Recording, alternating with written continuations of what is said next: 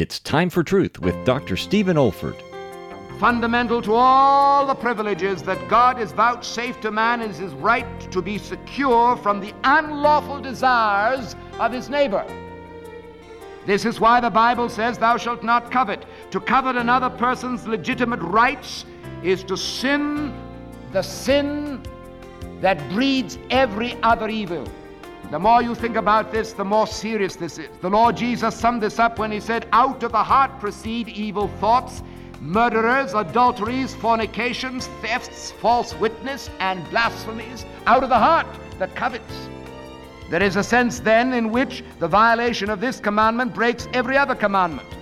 No wonder the Apostle Paul said that when the law thundered at him, by the power of the Spirit, he was totally unaffected as a proud Hebrew.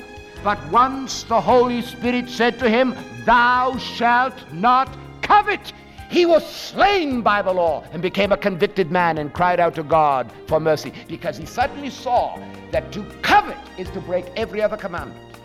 This is David Olford.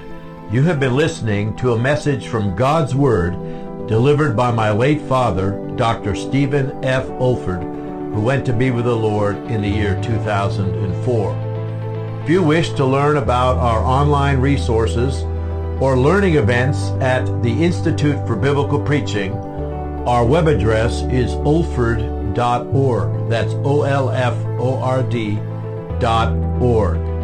You also may want to benefit from our online video training on expository preaching, which can also be found on our website.